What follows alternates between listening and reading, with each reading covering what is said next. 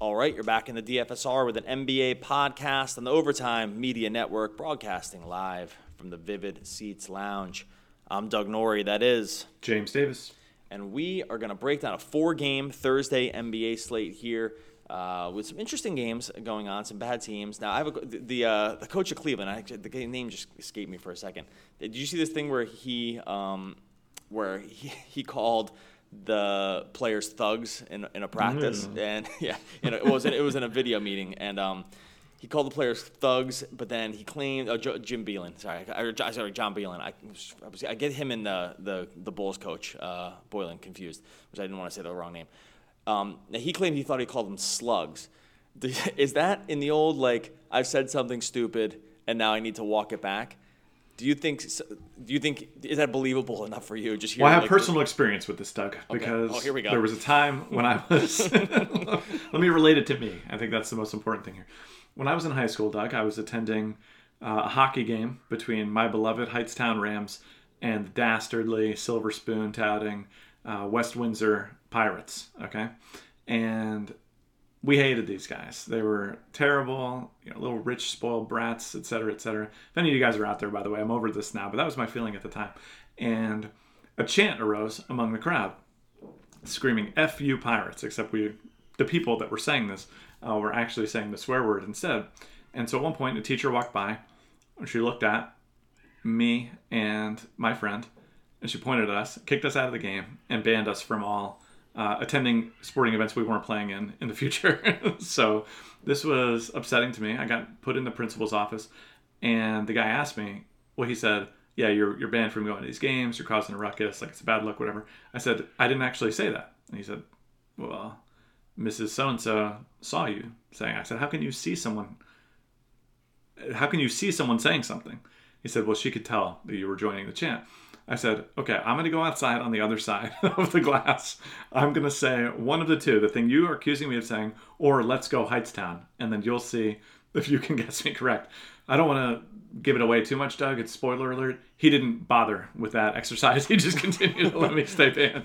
He did not believe. And I said, watch how my mouth moves when I say let's go Hightstown. and I mouthed F you pirates while saying that out loud in his office. But no, that didn't get the job done. I remained banned uh, for the rest of my senior year from attending sporting events. But uh, you know what's crazy? You know, I have like a, I'm not gonna tell it now because like this that uh, if we have time at the end, if we're under like the 40 minute mark at the end, remind me. I'll tell you a story. I have almost an exact story. That, that did I ever tell you my story with the basketball game or no?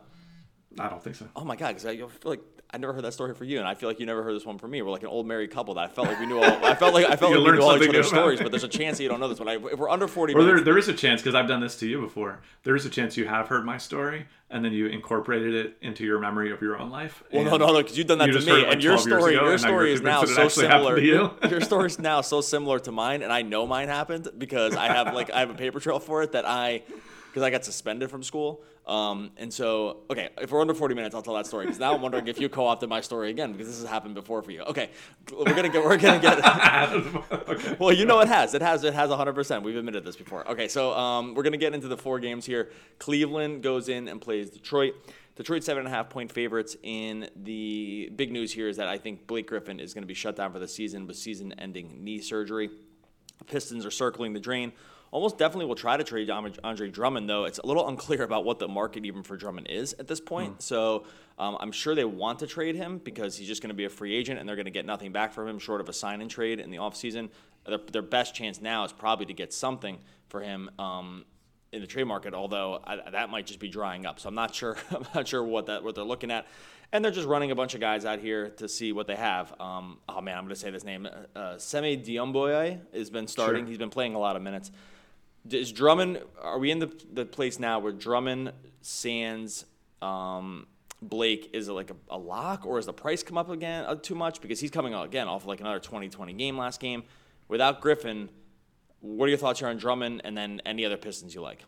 I love Drummond. Uh, one thing to note about this game, I know you were traveling on Tuesday, but these two teams just played two days ago, so we we know not only what they plan to do in this matchup in this particular injury conditions, but we also know how the players, you know, scored off in the given matchups. And Drummond was unbelievable in that game. I mean, he just eviscerated Thompson down low. 23 points, 20 rebounds, uh, five assists, two blocks, and a steal. And he was just absolutely going off. Yes, the prices come up a little bit, but I think there are actually a few different cheaper enablers today. And while you probably want to run Harden too, you know, not to give away the goat there, it's the last game. I do think Drummond a very, very solid center option. I also think center, you know, if Kyle O'Quinn gets a start at center from Philly, then you probably play him. But if he doesn't, center is really, really thin, and I think Drummond almost becomes sort of mandatory just on the basis of there not being a lot of other good center plays. And I, I, I said Sammy, but it's Sekou uh, Doumbouya, who I actually picked up in my experts only league. The second Blake went down, I got him in that deep experts only league. Did Feeling you really? very good okay. about that one. Um, he's like he's gonna throw in some stuff here and there. It's mostly gonna be Drummond, but he's actually been able to score.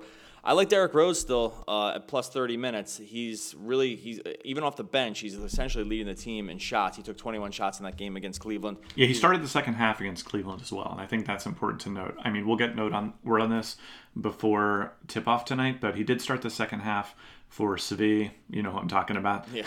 Detroit leading the league of guys whose names uh, we can't pronounce. Uh, but Rose, the 30 and a half minutes, that was uh, his highest on the season. And, you know, with Blake going down, it really looks like it could be sort of Rose's offense here going forward uh, if they trust him to stay healthy. So um, yeah, so I, I, like Rose as well. I think the play the, where the Pistons are at this point, Rose is such a cool story that he's been pretty damn good playing yeah. this season. Um, it's such a cool story from where kind of he was and where he is now, and kind of was like you know sort of journeyman after being a superstar. He's just getting it done from a, at least from a fantasy perspective. Sure, the Pistons are bad, but at this point, like who really cares? And I I think that if you're a Pistons I, I don't even think they have a lot of like let's see what we have guys either, like on the bench. And so it's like it's Tim Frazier and guys like this, Langston Galloway. So I just don't know why you, at this point you wouldn't start Rose and just. Well, Ro- Rose has a better field goal percentage than he did in his MVP season. Like Rose is having a great season. He's just a really really good offensive player. Even if he didn't start, I think I'd feel I'd feel very comfortable playing him in cash here. On the Cleveland side, thugs or slugs aside. Um, we did get Kevin Love, who's um, you know basically yeah. been demanding a trade, not going to get it probably because of the contract, and he probably he walked himself into that situation where just signing the big money and then not being able to be traded. That's I gotta say his his example of this. I, I sort of get it with like Paul George, right? Because George is like, listen, I'm awesome. You're going to be able to get an insane package for me. Um, in the case of Love, it's like, buddy, you're probably just not a max player, right? So like, don't. Like who, who? Sure, you demand a trade all you want. No one wants you. Yeah, and like you can't be on the court in like a game seven with two minutes left to go because you can't play deep. Like you know what I mean? Like you'll just get like mismatched to death. Like I like I don't know what he wants. Yeah. I don't really know what he wants to happen. Right? That's a good comparison. That being said, good DFS play today. He did uh, did go off against Detroit, and I think he actually presents a lot of offensive problems for them because the guys that they're kind of running through that power forward carousel over there none of them seem to be able to handle Love's inside outside game, and I think he should be able to crash the boards effectively here. Uh, he scored a ton of points against Detroit. He went 39 and 4 against them last game, so uh, he's just 7,200 on FanDuel. I, it's hard to see a path towards you know manning that position with two plays and one of them not being Love for me. Yeah, I agree with you. Um, I know Cedi Osman took a lot of shots last game. I don't. I'm not always trustful of him, but I'm, I'm probably a little more trustful of that. They're just they did play a tighter rotation against the Cleve, against the Pistons last time with 36 minutes for Love, 36 for Osman, 35 and 36 for Sexton and Garland uh, each. So that's the only thing that I think you can be. I think you can feel a little bit better, at least about the minutes, because those have not always been here for the Cavs. Um, but otherwise, this is uh, in the end, this is two bad teams facing off. But that's why DFS is great because sometimes you can get you can get quality play, at least fantasy plays from two bad teams. Boston goes in and plays Philly. Philly is two point home favorites right now, but it looks like, or it doesn't look like, Joel Embiid has already been ruled out of this game. I, am assuming that we probably play Horford in every lineup just based on the minutes that he stands to get at center. I'm not sure they start Kyle O'Quinn. Uh, the game they started O'Quinn against, I believe, was against Indy, and that was when they were facing mm-hmm. off against like the Sabonis Turner Twin Towers. Um, yeah. yeah. and I don't think, and I that's like that's where I think they don't have to do that against Boston here. So I don't know. Horford was awful in that game. I know he has been, he's been struggling Eve. at times yeah. this season. I wonder if he's like a little bit injured as well, uh, or just playing through something. Well, I think the thing I read about Horford is that he just doesn't really get where he fits in on the offense, which makes total sense, right? Because right. Embiid does the things that Horford does offensively only better and the other guy like Harris kind of does the other things Horford does, but only better. right. So I think he's just sort of an odd man out offensively. I, I, you can play Horford. He's very very cheap, and just the absence of Embiid probably means Horford's going to play you know 34 to 35 minutes and get more looks than usual, but he's not as much of a slam dunk as he would have been for me, you know, a few months ago in hearing this news. What about the other guys like Simmons, um, who's I believe his usage actually drops a little bit when when Embiid's off the court. Uh, Simmons, you get Harris, his usage goes up. Guys like this, I mean, we might get a Mike Scott spot start. Other thoughts here on the Philly side? Yeah, I think well, you pay attention to who's starting. I think you can probably run either O'Quinn or Scott based on who gets to start here. And I think the other plays are solid. I mean, right now our system is accounting for Embiid being out, and that you know all their usage is adjusted, and it's all in place. Right now we got uh, Harris and Horford are in our optimal lineups. That seems right to me. Uh, small forward, another very very thin position today, and you know the usage does stand to go up. Uh, like you said, Philly's still favored by two. If this game is going to be close and they're going to score as many points as Vegas has them projected for, it's got to come from one of these guys that can create, right? So I would be I'd be content running Philly guys today. Uh, we don't have Simmons projected for an overwhelming total. Like we have guys like Harden and Lillard and Westbrook, even Chris Paul, sort of like in the same Ben Simmons group. And that our projection is probably a little low. But I do want to say about Simmons, his his game logs are all over the place this season. Yeah, he's got the 72 point fantasy game. He can. There's times where he can disappear, and this game does not rate to be a very fast matchup. It has the lowest total of the night by far, 214 and a half total. That's five points behind the Cleveland Detroit game. It's not going to be a high scoring game. It will be kind of grinded out. I think people will want to try to jam him in here, um, and maybe some of these Philly guys as well. I'm not so bullish on it, and I and I also get the part where Embiid isn't playing. So um, it'll be interesting to see. I think it'll be interesting to see just overall ownership because the Embiid thing really, really matters, obviously. But when you take it, when you're able to like sort of mathematically account for how it matters, which I think we are, and then also look at just you know the matchup and all this other stuff, yeah, I think it just doesn't become as great a play as um, as I think people will think it is, right? Because they right now Boston's Boston's the fourth best defensive efficiency team in the league, and Embiid makes Philly worse. There's just no way, like as a team, Embiid not playing makes them, you know, fundamentally much worse of a team. So yeah, I think it'll be interesting. I, I think that my guess is they'll have higher ownership than they should, and I think that we'll. If I if I'm really making a guess, I think we'll be on the other side of the ownership, and that's sometimes a scary proposition. And I'm not sure I'd be all that worried about it. What about running Boston guys into into Philly? Kemba Walker was ejected last night. It looked like it was kind of like a ref show. Him getting ejected, I don't think he should have been. Um, he'll probably play. They don't really have any other injury news. With them getting fully healthy, um, you know, how, where do you slot this Boston team in on a, on a short on a short slate? Yeah, it does take a lot of the Boston guys off the table, I believe, uh, as he kind of rounds back into you know 30 to low 30s minutes. Right now, no Boston guys are showing up in our optimal lineups, and I think that's probably for good reason. I mean, you talked about Boston as a bad defensive matchup. Philly this season has allowed the fewest daily fantasy points of any team, and that's rough shape. Boston third, by the way. So you know you're getting two tough defenses, uh, two teams that can really limit daily fantasy production. And with Boston guys being priced like Kemba is out and Kemba being back, that's sort of just the perfect storm of not wanting to play any of those guys. All right, Portland goes in and plays Minnesota. The Karl-Anthony Towns thing at this point is just a complete joke. Like the the questionable tag I know, like the the NFL polices this really well, where they say, look, if you're going to have questionable tags, when we look at the end of the season, your questionable tags, the guys have to have played in something like sixty to seventy percent of the games. They have a they have a firm number on this on this on the tag, right? Like they say, in a doubtful, it's going to be like twenty percent. I'm making these numbers up, but I know they I know they look at the end of the season and they run it and say, when it's all said and done, if someone was questionable, they need to have played in some certain percentage of games. Okay. Um, and that's just it's, it's, mostly just to keep things fair and to keep I don't know betting lines up and to keep fans engaged and like just as look these are I'm gonna go on a little thing here but like teams are not public entities but they're public entities. I, I know they're privately owned okay? Save like the Green Bay Packers which I think are publicly owned. I think the Celtics at one point were publicly owned. But for the most part these are privately owned franchises but they're really public entities. And to be this misleading about an injury tag is like is tantamount to just like a sports crime. I think I know it's not a real like real world crime. There's real world problems, but Karl-Anthony Towns has been questionable for like two months now. He's just not questionable. Like you know what I mean? Like just make him doubtful. Yeah. It's it's. Well, maybe he's questionable now, but he certainly wasn't a month ago.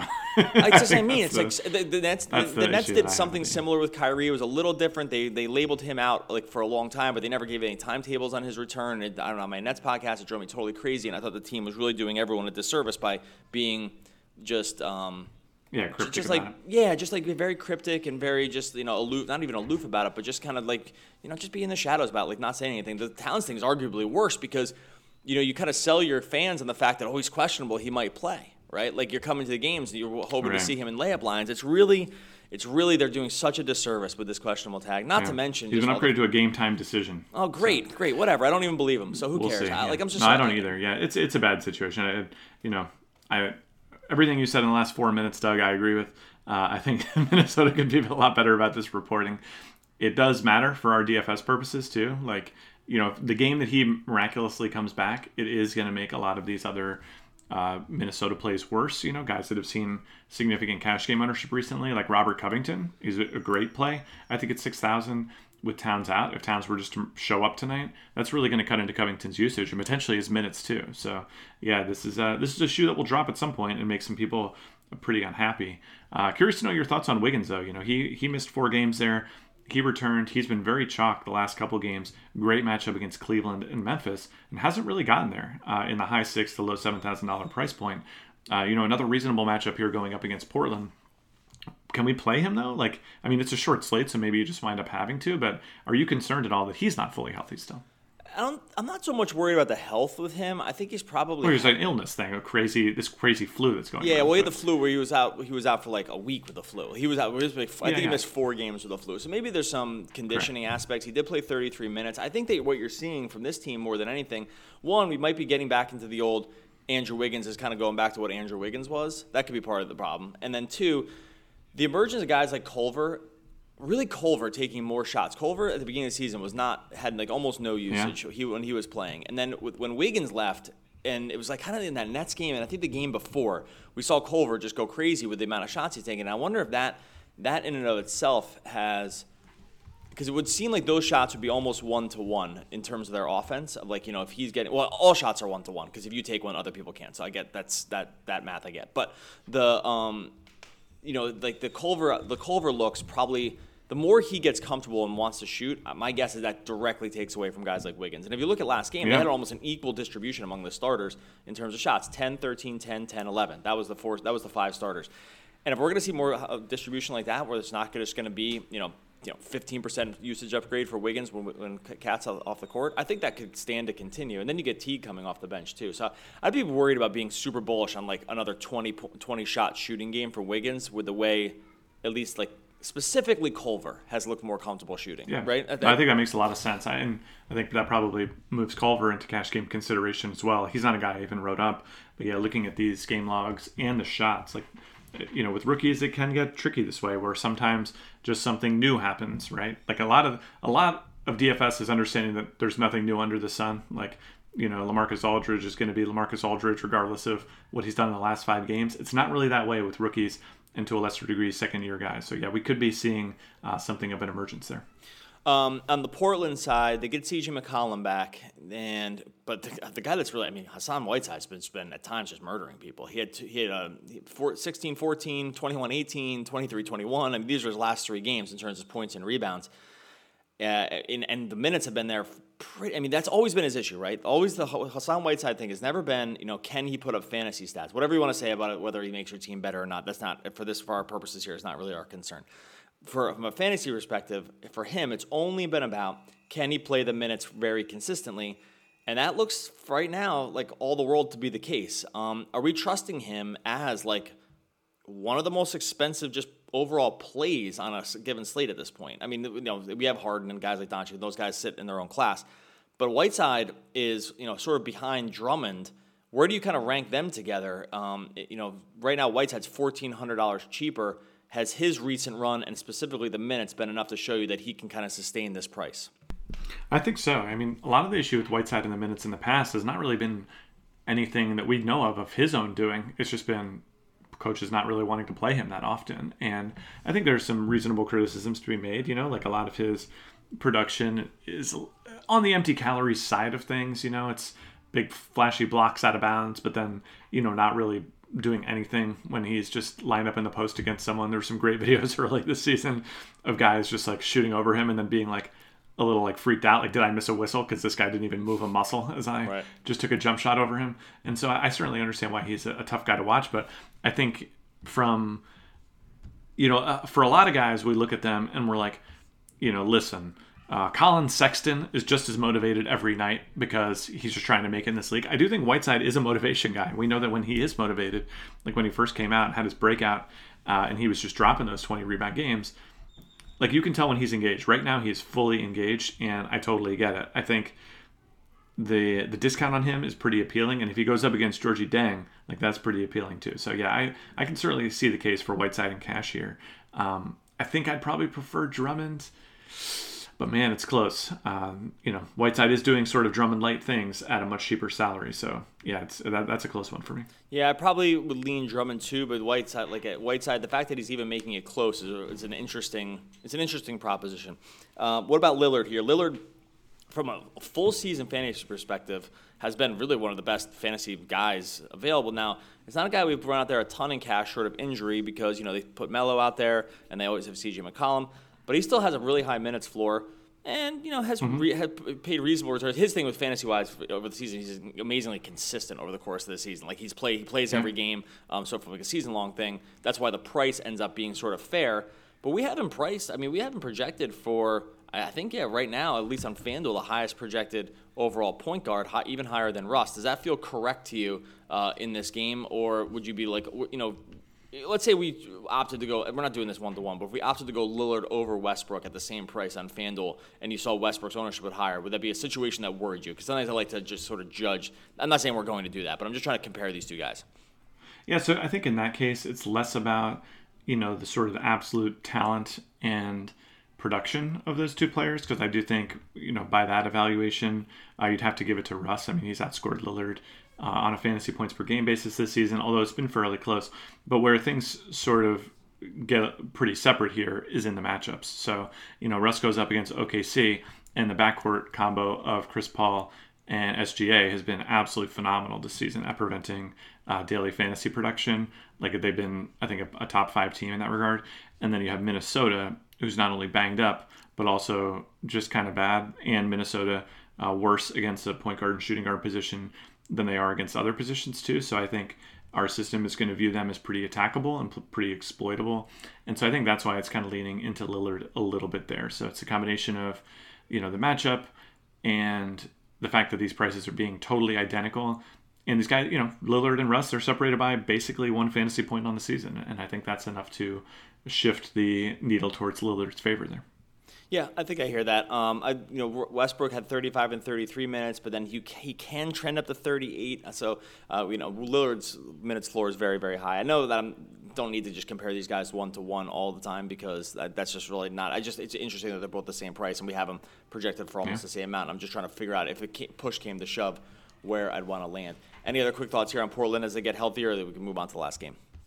Yeah, Melo is still playable at 6,100. Uh, he's been shooting a lot. His production's really been there. Aside from that tough Miami game, he's topped 5x points per dollar in the three of the last four games. Uh, some of those were good matchups, but, you know, going up against Toronto, not the greatest matchup. He led the team in shots. Uh, and total points and hit the game winning shot. so it's like, is there some real serious throwback Melo stuff going on right now? And I think at least offensively, he's contributing enough for Portland that, that he'll be out there. So I think the floor is plenty high small forward's tough. You can definitely play him in cash here. All right, 9:30 game. Revenge narratives abound. Houston goes in and plays OKC. Mm. Uh, Russ, I think I believe this is Westbrook's first return back to Oklahoma City, uh, and obviously the Chris Paul going the other way. Uh, Houston is two and a half point road favorites right now against OKC team that's been very feisty this season. They've been they've just been not even feisty. They've just been good. They're 21-16. Mm-hmm. They're almost they're not a lock to make the playoffs because anything can happen, and the trade deadline could loom large for them, uh, depending on you know where guys like Paul and Gallo and even maybe Adams go. And it's they're, they're in a fascinating situation about what they do with this team because right now they're six games up in the loss column on the, for the playoffs against a bunch of teams that have to feel they have to feel like they're just you know objectively just better than at this point. So yeah, the, the yeah. OKC thing is completely fascinating.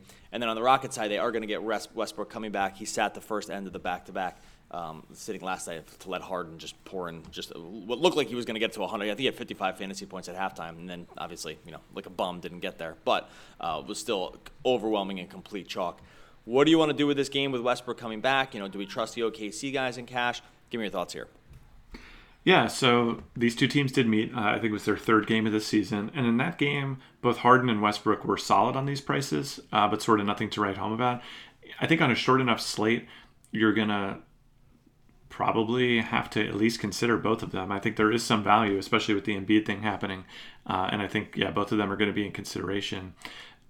I think the the revenge narratives for Westbrook potentially a little overblown. Like you would have thought that if there was like some sort of deep seated revenge, like because we've seen these Russ games, right, where he shoots 30 times, like that's totally in his wheelhouse.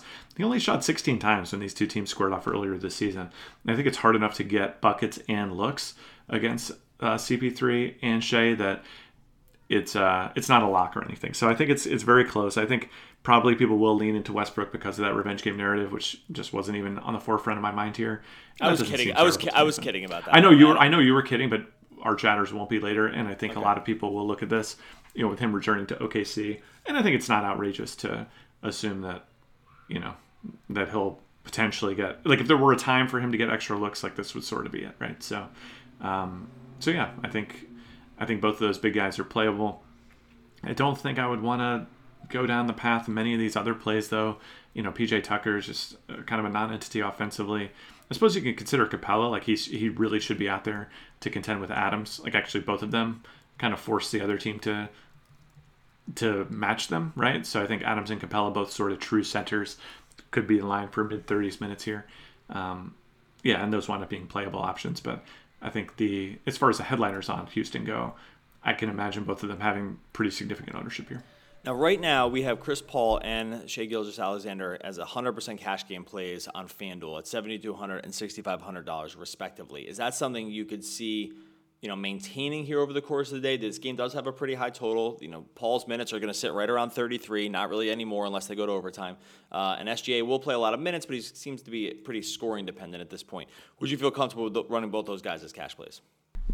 Yeah, definitely. I think Houston, you know, again, it's a four game slate and you don't really have that many options. Houston's been very, very generous to opposing point guards and shooting guards this season from a DFS perspective. They play about league average defense with the second fastest pace in the league, and I think that means you know getting these guys uh, CP3 and Shai at just fair prices means that you're going to wind up sort of having to play them. Uh, they're kind of these mid-range enablers that just will fit in perfectly in cash game lineups. Like they don't ask much of you to play them uh, in the same way that like a Russ or Harden would. So yeah, I think I don't see that changing. I guess is, is the long story short. Uh, OKC just three and a half point underdogs, which again, after this trade was made, I think teams would have looked, people would have looked at this and be like, hey, these teams are going to play in January. What's the spread? Rockets heading into OKC. The fact that OKC is just three and a half point underdogs uh, means, yeah, everyone, and without Deck and Gallo too, means that they've all got to be feeling pretty good here. So, yeah, I love the Thunder guys here.